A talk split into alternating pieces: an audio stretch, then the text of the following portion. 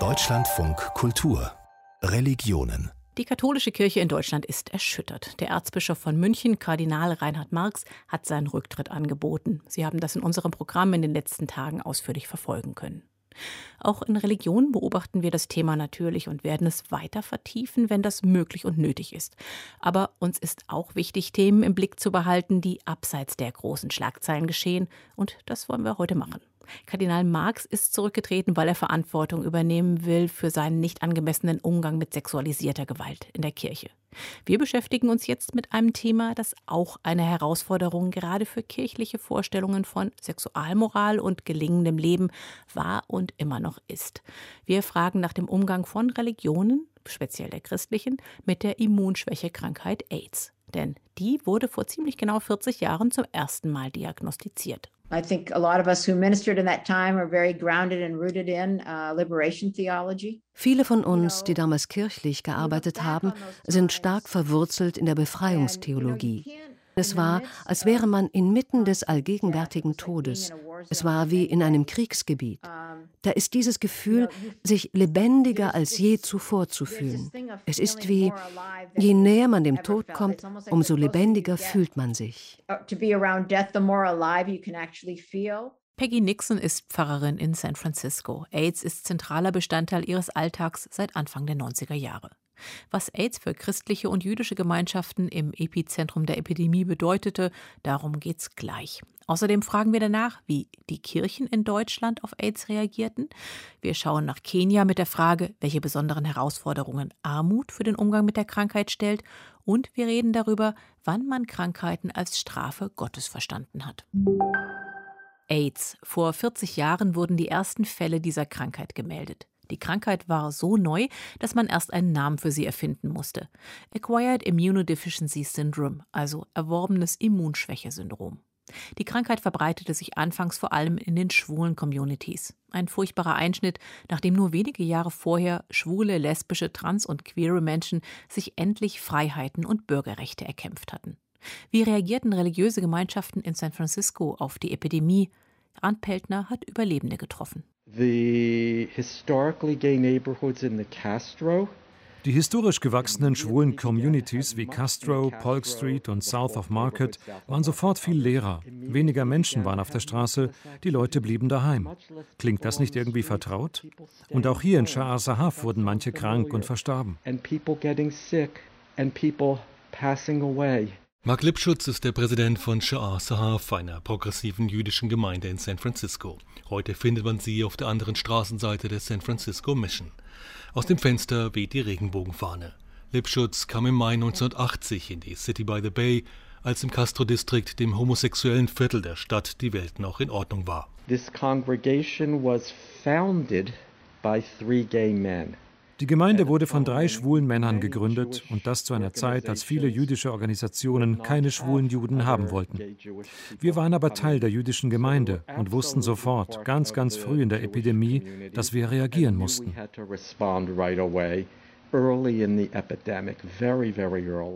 1980 wurde ein Patient in San Francisco mit dem Hautkrebs Kaposi Sarkom behandelt. Nur wenige Monate später, 1981, erklärte das Center for Disease Control diesen Fall rückwirkend als den ersten AIDS-Fall in der City by the Bay. Angst und Ungewissheit machten sich breit. Niemand wusste genau, wie man sich anstecken konnte. Hinzu kam, dass betroffene HIV-Positive und an AIDS Erkrankte, eigentlich die gesamte Gay-Community, geächtet wurde. Von der Politik genauso wie in konservativen Kirchenkreisen. Die Rede war vom Schwulenkrebs, von der Rache Gottes. In einer Pressekonferenz im Weißen Haus vom 15. Oktober 1982 wurde das ganz deutlich. AIDS war für die Regierung unter Ronald Reagan kein Thema. I don't have it. Are you? Do you? I'm getting teary and upset thinking about this. Mir kommen die Tränen und es macht mich wütend, wenn ich daran denke, dass der Präsident damals erst nach sechs oder sieben Jahren seiner Präsidentschaft das Wort AIDS aussprach. Weißt du, es ist eine Sache, in einer Krise zu arbeiten. Es ist etwas ganz anderes, in einer Krise zu arbeiten und dann auch noch von anderen Kirchenführern und Politikern als Abschaum hingestellt zu werden oder zu hören, dass es Gottes Fluch ist. Es kostete enorme Kraft. Die Menschen starben, die Wissenschaftler fanden kein Vakzin oder eine Heilung. Und in den ersten Jahren interessierte es niemanden, denn es waren ja nur ein Haufen Schwuler, die starben. Pastorin Peggy Nixon kam in den frühen 1990er Jahren als Co-Pastorin zur Metropolitan Community Church auf der Eureka Street im Herzen des Castro-Distrikts zu einer Zeit, als AIDS seinen traurigen Höhepunkt am Golden Gate erreichte. 1992 starben fast 1200 Männer in San Francisco an AIDS.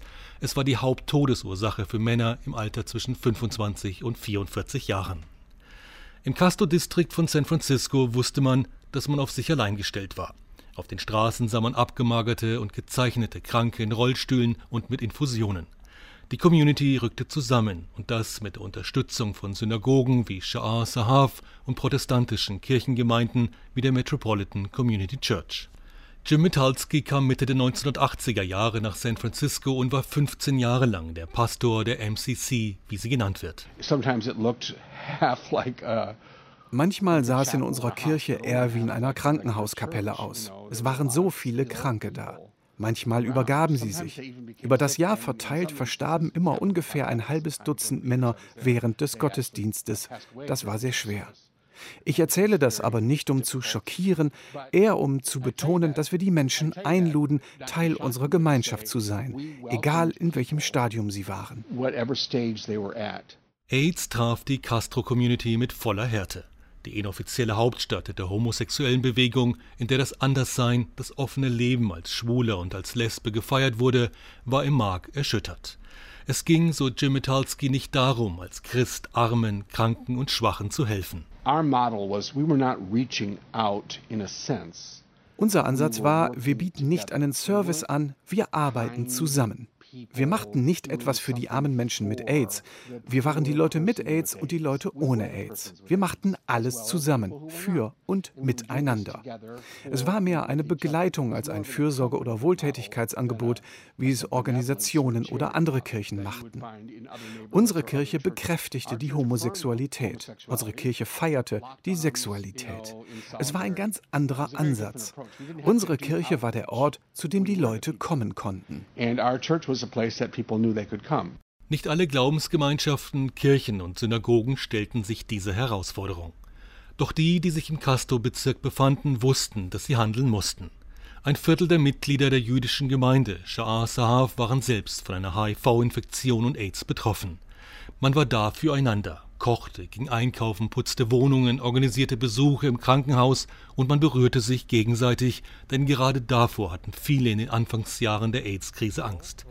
Mark Lipschutz zeigt auf eine Namenstafel an der hinteren Wand des großen Saals von Shah Sahaf. And I think the gay and lesbian, non-binary, multi-gendered, queer community reacted with love. Die Schwulen und Lesben, Divers- und Multigender-Community antwortete durch Liebe. Ja, wir wussten, es könnte jemand von uns sein. Für mich war jeder weitere Tag ein Geschenk Gottes. Ich erinnere mich noch an diese frühen Tage, wenn jemand, der sehr, sehr krank war, mit einem Rollstuhl durch die Castro Street geschoben wurde. Das war Mitte der 1980er Jahre. Überall diese Flecken, eingefallene Wangen. Sie waren sehr, sehr dünn, kaum fähig zu laufen. Viele wurden von einem Freund gestützt. Und wir nahmen sie wahr, sagten Hallo, erkannten, dass sie den letzten Spaziergang oder die letzte Rollstuhlfahrt durch die Castro machten. Es ging darum, sie zu erkennen, sie nicht zu übersehen. Acknowledging someone, saying hello, not pretending they don't exist. Touching is part of the culture of church, somewhat, you know. Das Anfassen ist Teil unserer Kirche, gerade in Kalifornien, sich umarmen, sich spüren. Aber das nahm während AIDS nicht ab. Ganz im Gegenteil, es nahm noch zu, es wurde betont. Gerade dann, als wir wussten, es gibt keine Gefahr durch die Berührung. Die Leute mit HIV beschrieben die Krankheit immer als Berührungsentzug oder Berührungsisolation. Das Berühren bedeutete also sehr viel.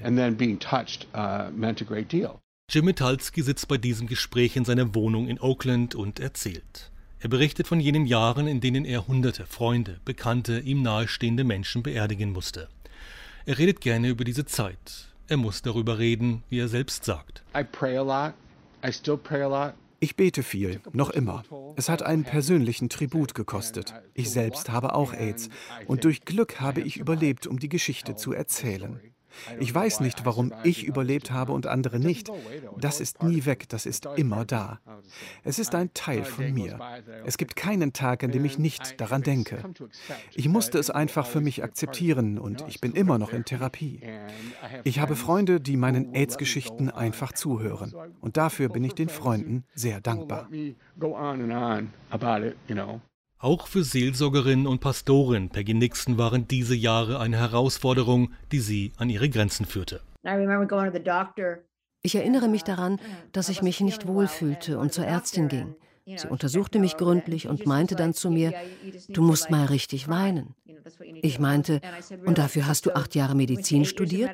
Und sie sagte, ja, genau. Die AIDS-Krise hat sie alle verändert, tief getroffen und berührt. Oft half ihnen der Glaube, gab ihnen die Kraft, diese Krise selbst durchzustehen und zu überleben. Arndt Peltner mit Stimmen aus San Francisco. Die ersten Fälle von AIDS wurden im Juni 1981 bekannt, aber es dauerte, bis eine breitere Öffentlichkeit den Eindruck hatte, diese Krankheit ginge auch sie an. In Deutschland redeten erst Mitte der 80er nicht nur Experten über diese Krankheit, aber die Diskussion entgleiste schnell. Von Lustseuche war die Rede, schließlich waren die ersten Toten mehrheitlich homosexuell liebende Männer. Und es breitete sich das panische Gefühl einer gefährlichen Epidemie aus. Die Kirchen der Bundesrepublik haben sich damals nicht mit Ruhm bekleckert. Sie brauchten lange, bis sie überhaupt reagierten, und dann schwankten die Stimmen zwischen Warnungen vor Sittenverfall und Forderungen nach einer neuen Sexualmoral. Christian Berndt berichtet. Scientists at the National Centers for Disease Control in Atlanta today released the results of a study. 1982 berichtet der amerikanische Fernsehsender NBC über eine Studie, der zufolge der Lebensstil männlicher Homosexueller eine neue Epidemie ausgelöst haben sollte. Bereits am 5. Juni 1981 hatte die US-Seuchenschutzbehörde über außergewöhnliche Krankheitsfälle bei jungen Homosexuellen berichtet. Als die Krankheit sich zur Epidemie auszuwachsen droht, gibt ihr die Behörde im September 1982 einen Namen AIDS. In der Bundesrepublik tritt die sogenannte Lustseuche ein Jahr später ins öffentliche Bewusstsein. In der Bundesrepublik begann die Wahrnehmung von HIV und AIDS im Grunde 1983 mit einer Spiegelausgabe, die AIDS als Aufmacher brachte. Ein Cover, auf dem zwei nackte Männer dargestellt sind, versehen mit der Überschrift Tödliche Seuche AIDS. Aber zunächst, so der Medizinhistoriker Henning Tümmers, wird AIDS hierzulande nur als Problem von Schwulen und Drogenabhängigen wahrgenommen bis 1985. Man kann das ganz gut nachverfolgen an der ersten Aufklärungskampagne der Bundeszentrale für gesundheitliche Aufklärung, die auch Rita Süßmuth verantwortet hat. Und dort heißt es, dass AIDS jeden betreffe. Die neue CDU-Bundesgesundheitsministerin Süßmuth lässt 1985 an alle westdeutschen Haushalte die Broschüre Was sie über AIDS wissen sollten verteilen.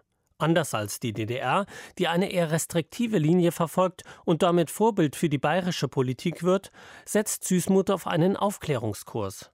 Das bringt sie nicht nur in Konflikt mit den Konservativen in der CDU, die gläubige Katholikin erfährt auch heftigen Gegenwind aus ihrer Kirche. Es war ja auch ein Tabubruch, was Rita Süßmuth so starke Probleme auch mit der katholischen Kirche bereitet hat, dass sie sich auch klar für die Benutzung von Kondomen ausgesprochen hat. Das war einmalig. Die katholische Kirche gibt damals keine offiziellen Stellungnahmen zum Umgang mit AIDS heraus. Einzelne ihrer Theologen befürworten den Gebrauch von Kondomen, aber prominente katholische Stimmen sehen darin eine Aufforderung zur Promiskuität und werten AIDS als Folge sexueller Zügellosigkeit. Schwester Hannelore aus dem Berliner Franziskanerorden erinnert sich. Von Kardinal Höfner ist bekannt, dass er gesagt hat, man muss vielleicht nicht von einer Strafe reden, aber von einer Heimsuchung Gottes oder der spätere Papst Benedikt XVI. hat in den 80er Jahren gesagt, also die Natur wehrt sich. Schwester Hannelore gründet 1997 mit Schwester Juvenalis in Berlin einen Hospizdienst für AIDS-Kranke. Zuvor hatten beide an Kliniken in Münster Kontakt mit Betroffenen gehabt. Schwester Juvenalis pflegte einen jungen AIDS-Kranken, der anfangs große Vorbehalte gegen eine Nonne als Krankenschwester hat. Was er dann gesagt hat, das hat mich, glaube ich, bewogen, mich mit AIDS auseinanderzusetzen. Er sagte, Schwester, ich habe hier ein anderes Gesicht von Kirche kennengelernt. Und da war das so, dass ich gesagt habe, also wenn jemand solche Angst hat vor einem christlichen Krankenhaus, dann stimmt bei uns was nicht. Deshalb gehen die Ordensschwestern Juvenalis und Hannelore gemeinsam nach Berlin, um AIDS-Kranke beim Sterben zu begleiten. Auch Schwester Hannelore erlebt Vorbehalte gegenüber Nonnen. Manche sagten, naja, aber ich als schwuler Mann lebe doch nicht so wie die Mehrheit. Wo ich öfter gesagt habe, dann sind wir im gleichen Boot. Ich als Ordensfrau lebe auch nicht so wie die Mehrheit. In den 80er Jahren sind es in den Kirchen vor allem Seelsorger, die gegen die Stigmatisierung von HIV-Positiven ankämpfen und einen neuen Blick der Kirche auf Sexualität fordern. Konservative Vorstellungen über AIDS gibt es damals auch in der evangelischen Kirche, wie sich die frühere Landesbischöfin Margot Käßmann im Gespräch erinnert. In der evangelischen Kirche gab es auch Stimmen, die von der Strafe Gottes gesprochen haben, gerade im evangelikalen Bereich, die eine sehr strikte und enge Sexualmoral stets gepredigt haben. Aber nicht nur die Evangelikalen, sondern auch weite Teile der evangelischen Kirche sind in Fragen der Sexualmoral reaktionär. Mein Eindruck war bei diesen Diskussionen, dass immer, wenn für Kondome zum Schutz vor HIV-Infektionen plädiert wird, dann wird alles in Frage gestellt, die ganze Sexualmoral, die Ordnung, die Sittlichkeit, dann wird zur Promiskuität aufgerufen. 1988 veröffentlicht die evangelische Kirche eine Denkschrift, in der Kondome befürwortet und Sexualität als eine gute Gabe Gottes bezeichnet werden. Aber zugleich heißt es dort, dass AIDS ein Zeichen der Entfremdung zwischen Schöpfer und Geschöpf sei. Und auch sie etabliert im Grunde einen Schulddiskurs, genauso wie die katholische Kirche. Liberaler ist dann dieser Entwurf in Bezug auf Heterosexualität, aber es gibt genauso reaktionäre Positionen, was die Homosexualität angeht. Das war der Versuch, einen großen Schritt nach vorn zu gehen und die anderen aber doch mitzunehmen. Aber homosexuell liebende Menschen vollkommen gleich zu akzeptieren, das war in den 80er Jahren kirchlich undenkbar. Das Thema AIDS delegieren die Kirchen damals an die Seelsorge. Unter dem Motto, nur ein sterbender Schwuler ist ein guter Schwuler, hat man sich um die gekümmert, die krank waren und die in den Krankenhäusern waren und hat es damit den Krankenhausseelsorgern überlassen. Rainer Ehlers übernimmt 1994 die erste Pfarrstelle für die Seelsorge von Menschen mit HIV und AIDS in Hamburg. Was die AIDS-Aufklärung betrifft, sei die Politik und nicht die Kirche Motor gewesen, meint Ehlers. Die Denkschrift der evangelischen Kirche von 1988 enttäuschte ihn. Die Denkschrift beschäftigte sich mehr mit den Ansteckungsängsten der normalen Menschen als mit den Ängsten der Infizierten. Und im gleichen Jahr hat Rita Süßmuth ein Buch herausgebracht mit dem Thema AIDS und die wirklich die Infizierten und die Kranken in den Mittelpunkt stellte. Ich war damals als Christ wirklich beschämt, dass sich die Vertreter meines Glaubens nicht stark machen für die Menschen mit AIDS, sondern für die Menschen mit Angst vor AIDS. Auch Pfarrerin Marga Rustriedel, die in den 80er Jahren als Krankenhausseelsorgerin sterbende AIDS-Kranke begleitet und die Kirche positiv als Heimat für Menschen mit HIV und AIDS mitbegründet hat, erlebte die Ignoranz der Kirche. Die Kirche, die hat sich zurückgehalten. Sie war einfach vorsichtig. Sie waren froh, dass es irgendjemand machte. Rustriedel wird damals von AIDS-Kranken für Trauerfeiern angefragt, weil die Familien die Lebensrealität der verstorbenen Angehörigen oft ignorieren. Da wurde eine Beerdigung gehalten und der Pfarrer war auch nur von den Eltern informiert worden und alle anderen sollten auch gar nicht kommen. Er war eben so ein traurig, traurig in jungen Jahren zu sterben, aber kein Wort von seinem Schulsein und kein Wort von seinem AIDS. Wenn ich eigentlich gar nicht offen leben kann, das ist doch furchtbar.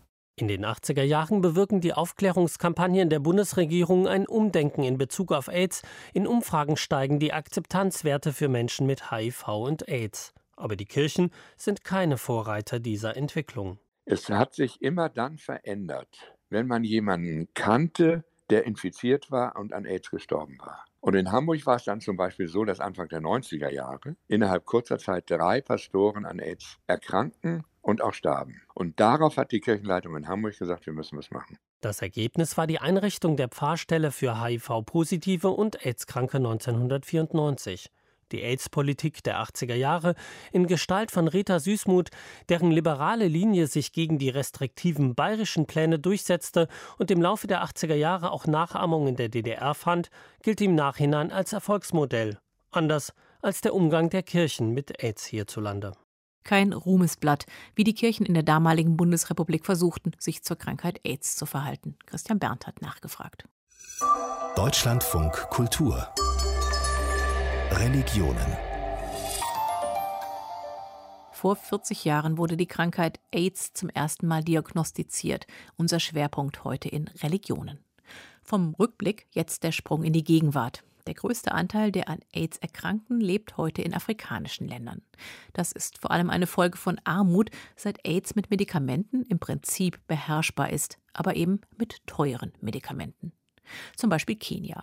1996, zehn Jahre nach den ersten AIDS-Diagnosen, waren über 10 Prozent der Bevölkerung HIV-positiv. Seitdem hat sich dieser Anteil fast halbiert, der Erfolg von medizinischer Behandlung und besserer Vorbeugung.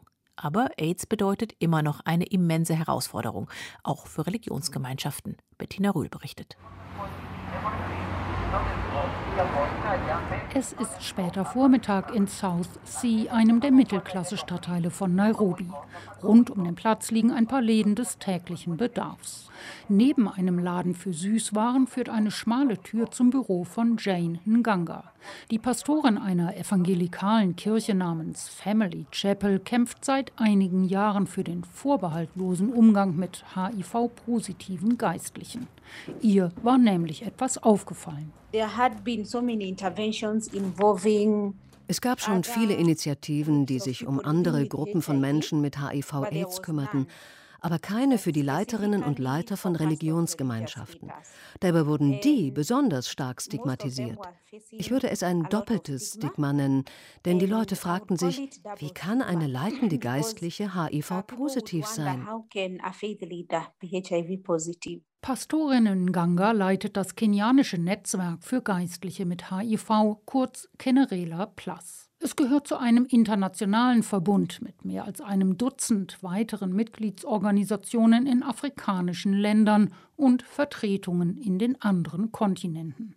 Zum Netzwerk gehören nicht nur christliche Gruppen, sondern Repräsentanten aller Religionsgemeinschaften, die in dem jeweiligen Land vertreten sind. In Kenia sind das auch Muslime und Hindus. Die Mitglieder sind nicht alle HIV-positiv, einige fühlen sich aus anderen Gründen von dem Thema persönlich betroffen. So wie Pastorin Nganga, eine ihrer Schwestern erkrankte an HIV-Aids. Das Stigma, das ihre Schwester nun trug, betraf auch die Pastorin. You know, initially people are thinking die Menschen dachten anfangs, dass nur diejenigen an HIV-Aids erkranken, die Geschlechtsverkehr mit wechselnden Partnern haben oder die als Prostituierte arbeiten. In jedem Fall seien das Menschen, die ihre Sexualität nicht kontrollieren könnten. HIV-Aids wurde also extrem moralisiert und immer, wenn die Moral in den Umgang mit einem Thema hineinspielt, wird es schwierig. Wir hatten das Gefühl, dass wir den HIV-positiven Geistlichen beistehen müssten, denn das gesellschaftliche Stigma war so groß, dass viele ihre Krankheit verschwiegen und letztlich daran starben, aufgrund der Stigmatisierung. Jane Nganga ist Mitglied einer evangelikalen Kirche, von denen es in Kenia Hunderte gibt. Insgesamt sind 4000 christliche Religionsgemeinschaften registriert in einem Land mit rund 50 Millionen Einwohnern. In den meisten evangelikalen Kirchen spielen Glaubensvorschriften, Regeln und die Moral eine sehr viel größere Rolle als beispielsweise in der großen evangelischen Kirche in Deutschland. Aufklärungsvideo von Kinerela. Das Intro endet mit dem Schriftzug für eine Gesellschaft ohne Stigma. Wir sind wie alle anderen in diese Welt hineingeboren und haben ein Recht darauf, das Leben zu genießen. Wir alle leben mit vielen Widerständen und Schwierigkeiten. Wir kämpfen um das Überleben. Wir kämpfen dafür, eines Morgens in einer Gesellschaft aufzuwachen, die frei von Stigmatisierungen ist. Wir fordern Dialoge, um gegen das Stigma anzugehen, das HIV-Aids umgibt.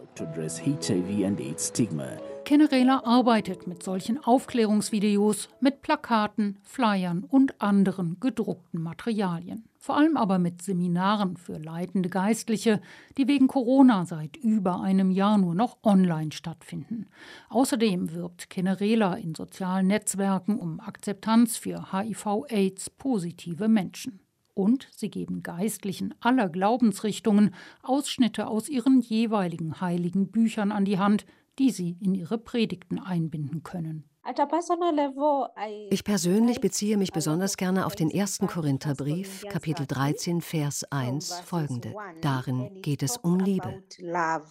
Wenn ich in den Sprachen der Menschen und Engel redete, hätte aber die Liebe nicht, wäre ich ein dröhnendes Erz oder eine lärmende Pauke. Und wenn ich prophetisch reden könnte und alle Geheimnisse wüsste und alle Erkenntnis hätte, wenn ich alle Glaubenskraft besäße und Berge damit versetzen könnte, hätte aber die Liebe nicht, wäre ich nichts. Die Liebe erträgt alles, hofft alles, hält allem stand. Was immer jemand durchmacht, die Bürde wird leichter, wenn der Mensch geliebt wird. Wenn jemand HIV-positiv und sein gesundheitlicher Zustand sehr schlecht ist, beispielsweise wegen Infektionen, die infolge der Immunschwäche ausgebrochen sind, und wenn die Situation vielleicht sogar lebensbedrohlich ist, dann wird die Reise leichter werden, falls dieser Mensch geliebt wird.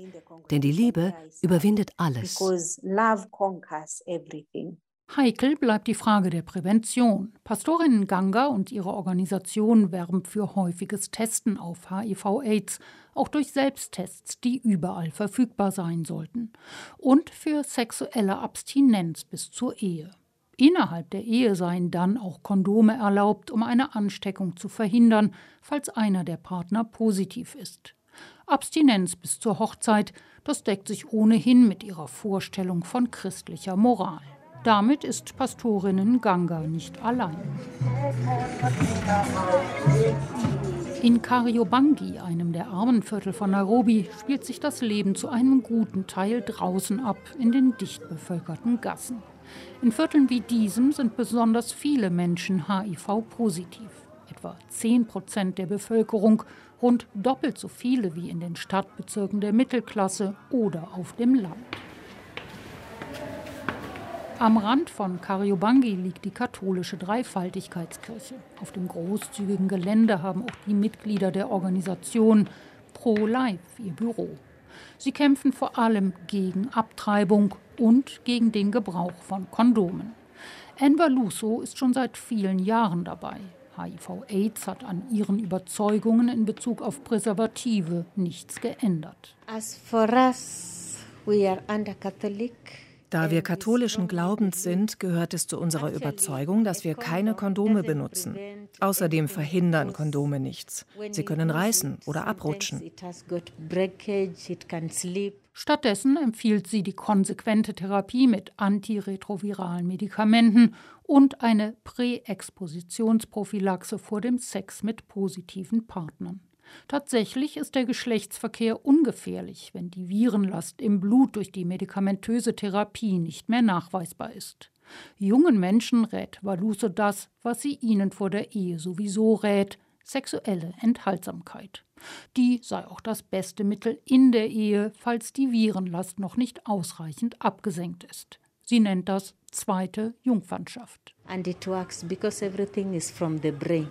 Das funktioniert, weil alles vom Gehirn gesteuert wird und Gott uns mit Tugend ausgestattet hat. Wir sind deshalb zur Selbstkontrolle in der Lage. Wir sind keine Tiere. Auch wenn sie den Gebrauch von Kondomen weiterhin unter allen Umständen ablehnt, etwas hat sich im Laufe der Jahre geändert ihr Blick auf HIV-positive Menschen. Ich sehe darin kein Zeichen von Sünde, weil man sich auf unterschiedlichste Weise infizieren kann, nicht nur beim Sex. Es kann durch einen Unfall passieren, bei einer Bluttransfusion oder weil man jemandem hilft, der sich verletzt hat. Es ist keine Sünde, es ist eine Krankheit, die entsprechend behandelt werden muss. Direkt neben dem Kirchengebäude hat Priester Andrew sein Büro. Er habe nicht nur seinen Blick auf die Krankheit verändert, sagt er, sondern auch sich selbst. Also ich glaube, ich bin daran gewachsen, dass ich mehr Umgang mit HIV-positiven Menschen hatte. Heute bin ich davon überzeugt, dass ich sie nicht verurteilen darf. Diese Menschen haben ihre Würde nicht verloren. Sie hoffen auf eine bessere Zukunft. Menschlichkeit statt Moral, so lässt sich seine veränderte Haltung zusammenfassen. Nach Father Andrews Eindruck habe sich die katholische Kirche in Kenia insgesamt mehr in diese Richtung entwickelt. Nach Schätzungen leben heute etwa 1,5 Millionen Kenianerinnen und Kenianer mit HIV-Aids. Bettina Rühl mit Eindrücken aus Kenia. AIDS ist das Thema dieser Sendung, 40 Jahre nach der ersten Diagnostizierung dieser Krankheit. Ich möchte jetzt gerne noch einen Gedanken aufgreifen und vertiefen, der im Lauf der Sendung immer wieder mal angeklungen ist. Immer dann nämlich, wenn von AIDS als Strafe für ein sündiges Leben die Rede war, als Strafe Gottes gar. Was steckt dahinter, wenn Krankheiten als Strafe Gottes verstanden werden? Dazu möchte ich jetzt einen Blick in die Medizingeschichte werfen, von Pest bis Covid-19 sozusagen. Und meine Gesprächspartnerin dafür ist die Literaturwissenschaftlerin, Medizinhistorikerin und Medizinerin Martina King. Sie lehrt Medical Humanities an der Universität Fribourg in der Schweiz. Schön, dass Sie Zeit haben, Frau King. Guten Tag. AIDS wurde am Anfang, wir haben es eben gehört, als Lustseuche beschrieben. Die Krankheit ganz eng mit gelebter Homosexualität verknüpft. Da macht eigentlich schon die Wortwahl klar, dass hier Krankheit und Schuld bzw. Sünde verbunden werden, oder? Aber da gibt es natürlich immer Vorläufer. Also wenn sowas gesagt wird und dann auch von einer Gesellschaft oder Kultur akzeptiert wird, ist ja wahnsinnig belastet, Lustseuche zu sagen, dann kann man davon ausgehen, dass das nicht das erste Mal ist, dass so eine Vokabel fällt. Und in dem Fall ist das Modell die Syphilis. Die Syphilis, die eben auch eine Geschlechtskrankheit ist oder auf jeden Fall Genau. durch Sexualität übertragen wird. Genau, eine die klassisch sexuell übertragbare Krankheit, die eine lange, lange Geschichte hat, bis in 1496 zurückgeht. Können wir vielleicht nachher noch davon sprechen und die sozusagen der Klassiker der Lustseuche ist, mal verteufelt, also mal moralisiert, mal entmoralisiert, aber die ganz lange Zeit, vor allem im 19. Jahrhundert, dazu diente, auch Frauen sehr stark zu kulpabilisieren, Prostituierte zu kulpabilisieren. Und ich denke, dass man sowas wie AIDS, dass das nur deshalb so gut geklappt hat, Lustseuche zu sagen und damit eine Minorität zu kulpabilisieren, zu stigmatisieren, weil es eben einfach sowas wie schon ein kultureller Habitus ist, der eingelernt ist und den man halt so ein bisschen vergessen hat. Aber es ist im kulturellen Gedächtnis verankert. Sie forschen ja dazu, wie Ansteckung und Infektion sich im Lauf der Geschichte kulturell ausgedrückt haben und wahrgenommen wurden. Bei der Frage nach der Schuld würde ich gerne anfangen und danach fragen, ob es eigentlich sündige und nicht sündige Seuchen gibt, um mal beim Wort zu bleiben. Also nach welchen Kriterien entscheidet sich, ob Menschen bei einer ansteckenden, alle betreffenden Krankheit mit ihrem Verhalten verantwortlich gemacht werden oder nicht? Ich glaube, das entscheidet sich nicht an der Krankheit, sondern das entscheidet sich an der Gesellschaft und vor allem eigentlich historisch. Was ich meine, ist, dass sie grundsätzlich unterscheiden müssen zwischen vormodernen und modernen Gesellschaften. Und vormoderne Gesellschaften hatten aufgrund ihrer Strukturen, aufgrund auch ihres Wissensbegriffs und ihrer grundsätzlichen sozusagen der grundsätzlichen theologischen Autorität beziehungsweise der ich rede jetzt von vormodernen europäischen Staaten der noch nicht erfolgten Trennung von Staat und Kirche letzten Endes gar keine andere Möglichkeit als solche historisch verstanden oder eine epidemische Welle als Strafe Gottes zu deuten. Also wenn da die Pest anrollt und es stirbt mal eben ein Viertel der europäischen Bevölkerung, dann hat man ja einen ganz hohen Deutungsbedarf. Und es gibt eigentlich keine Kriterien, welche Krankheit, sondern es gibt das Kriterium vormoderner Staat, der ein theologisches Weltbild hat und keinerlei Wissenschaft im modernen Sinn, das ist auch gar nicht möglich, sodass eine religiöse Deutung als Epidemie oder Seuche, als Strafe Gottes, weil die Menschen sündig sind, weil die Menschen ohnehin sozusagen der Erbsünde anheimfallen, immer eine andere Deutung ist schlicht unmöglich, alternativlos.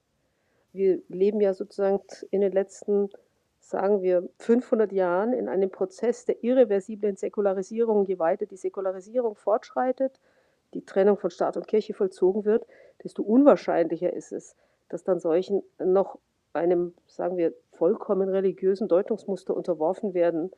Es ist einfach eine Frage des geschichtlichen Prozesses, den man in dem Fall wirklich unter der Lupe der Säkularisierung anschauen muss. Das heißt, der Rückgang von religiöser Weltdeutung ist entscheidender dafür, wie eine Krankheit oder ob eine Krankheit als Strafe Gottes wahrgenommen wird, als die Frage danach, ob diese Krankheit heilbar ist oder nicht. Ja, absolut, würde ich schon sagen. Und die beiden Dinge gehen ja ziemlich Hand in Hand. Also man muss sich, glaube ich, auch klar machen, dass das, was im Mittelalter, in der frühen Neuzeit und in der späteren frühen Neuzeit, also bis in die Aufklärung, bis ins 19. Jahrhundert, als solche wahrgenommen wird, grundsätzlich und unter keinen Umständen heilbar ist. Keine der großen Seuchen. Und damit meine ich, dass diese Erkrankungen ihre volle Letalität entfalten, die zwischen 20 Prozent bei Pocken und 100 Prozent bei Lungenpest liegt. Also wir reden immer von tödlichen Erkrankungen. Was die Ärzte machen, ist, muss man leider so sagen, vollkommen irrelevant. Allenfalls Quarantänemaßnahmen. Es werden natürlich, je weiter die Pestwellen fortschreiten, desto klarer ist dann schon mal, dass Quarantäne ein sinnvolles Instrument ist und wenn Quarantänemaßnahmen gerade bei fliegenden Infektionen sinnvoll eingesetzt werden, dann sieht man schon, dass man damit die Ansteckung eindämmen kann. Aber heilbar, also von Heilbarkeit kann man nicht sprechen. Heilbarkeit setzt mit den Antibiotika ein. Das ist nach dem Zweiten Weltkrieg. Und wie wir jetzt gerade erleben, ist mit den viralen Seuchen ohnehin nicht so weit her mit der Heilbarkeit. Was bedeutet das denn für den Umgang mit einer Epidemie, die man nicht heilen kann, also wo ja auch das sich der Gottheit zuwenden eigentlich gar keinen Erfolg haben kann? Was bedeutet das, wenn diese Seuche wahrgenommen worden ist als etwas, was mit Göttlichem in Verbindung steht. Hat das den Umgang damit erleichtert oder hat den das blockiert, also einen sinnvollen Umgang? Das ist eine schwierige, berechtigte, komplexe Frage, die man dann historisch adaptieren muss, weil man sich fragen muss, was ist denn ein sinnvoller Umgang? Also aus heutiger Sicht ist sinnvoll natürlich die Erkenntnis von Ansteckung und Quarantäne und Infektionsvermeidung. Sinnvoll kann aber zum Beispiel auch die Integration von Gesellschaften sein. Die Pest ist da ein gutes Beispiel, weil die Pest natürlich, die kann nur religiös gedeutet werden. Und da gibt es sowohl den nicht sinnvollen Umgang als auch eine große Integrationskraft. Der nicht sinnvolle Umgang ist das, was heute kulturell meist gewusst wird, nämlich die religiöse Deutung führt zu massiven Judenprogromen und ganz schrecklichen Dingen. Das ist aber eine Verkürzung, weil die Judenpogrome vom Klerus ausgingen und im Grunde genommen schon vorher angedacht waren. Das hatte komplexe sozialpolitische Hintergründe, Hungersnöte und man brauchte einen Sündenbock und da kam die Pest gerade recht. Und das sind natürlich ganz, ganz furchtbare Auswüchse, ist aber gar nicht der Kern der religiösen Pestdeutung. Die religiöse Pestdeutung ist eigentlich eine organisierte Frömmigkeit, die wahnsinnige Ausmaße annimmt. Man hat ja wirklich gar keine andere Möglichkeit. Ne? Ganze Dörfer werden ausradiert und so. Und da gibt es diese im 15., 16., 17. Jahrhundert, diese Wellen von erstmal kollektiven Gebeten, Massenprozessionen, Litaneien und dann vor allem, wenn die Pestwelle vorbei ist, große Dankesgottesdienste, die richtige Freudenfeiern waren. Wenn ich so diese Ebola-Bilder sehe von 19, äh, 2014, äh, als die Epidemie vorbei war, und die Leute so jubelnd auf die Straße gingen und sich weiße Gesichter angemalt haben, die äh, Stammesvorstellungen entsprechen, dann das, sind es sehr ähnliche Bilder. Ähm, sicher auch religiös überformt und einfach ein jubelnder Dankgottesdienst. So muss man sich das nach den Pestwellen vorstellen. Ich denke, die Integration dieser sehr, sehr brutalen Gesellschaften durch Pest ist etwas, was man nicht unterschätzen darf. Das ist tatsächlich wahrscheinlich eine Form der Deutung, die heute schwerer fällt, weil dass man keine Wahl hat, als eine Krankheit als Strafe Gottes zu verstehen. Das leuchtet jedem ein, weil die Menschen früher wussten es einfach nicht besser. Gibt es eigentlich auch das Gegenteil, dass man eine Krankheit direkt ohne diesen Strafaspekt so verstanden hat, dass sie einen vielleicht näher zu Gott führt? Da gibt es schon ein historisches Phänomen. Mir ist wirklich wichtig, dass man sich auch klar macht, das sind einfach unterschiedliche Epochen. Die Pest, das ist wirklich die Krankheit des Mittelalters und der frühen Neuzeit.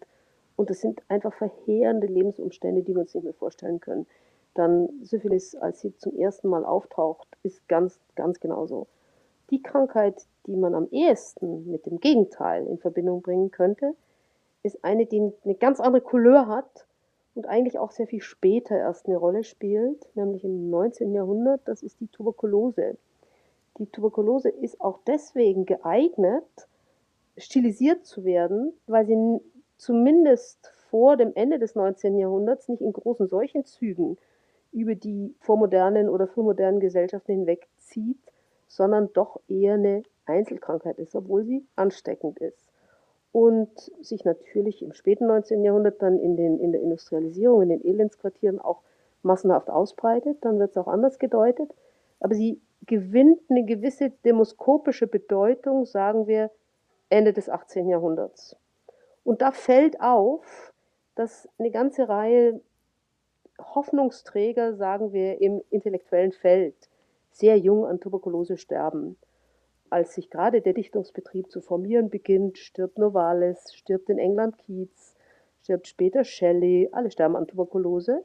Da entsteht ein großer Deutungsbedarf, weil man natürlich seine Dichter nicht so gerne mit 25 irgendwie da dahinschwinden sieht. Und die Tuberkulose ist nicht hässlich. Keiner hat Pusten auf der Haut, sondern die Betroffenen werden immer dünner, immer blässer und am Ende haben sie allenfalls einen faden Blut im Mundwinkel, äh, zumindest werden sie so dargestellt. Das heißt, sie haben keinerlei äußerliche Ekelstigmata, wie diese klassischen mittelalterlichen Seuchen. Und das Ergebnis ist, dass man das Schwinden der Schwindsucht, das Schwinden des Körperlichen verknüpft mit einer erhöhten geistigen Sensibilität, was tatsächlich wissenschaftlich nicht beweisbar ist. Das ist eine Fiktion, ein Mythos, der sich durchs ganze 19. Jahrhundert selbst durch die wissenschaftlichen Publikationen zieht. Da sind wir ganz nah an der Kunstreligion. Krankheiten als Strafe Gottes. Vielleicht ganz gut, dass diese Deutung heute nicht mehr ganz so leicht über die Lippen geht. Ganz herzlichen Dank an die Literaturwissenschaftlerin, Medizinhistorikerin und Medizinerin Martina King. Ganz herzlichen Dank Ihnen. Für heute war es das in Religionen. Religionen live im Radio gibt es immer sonntags ab 14.05 Uhr in Deutschlandfunk Kultur. Ich bin Kirsten Dietrich. Danke fürs Zuhören.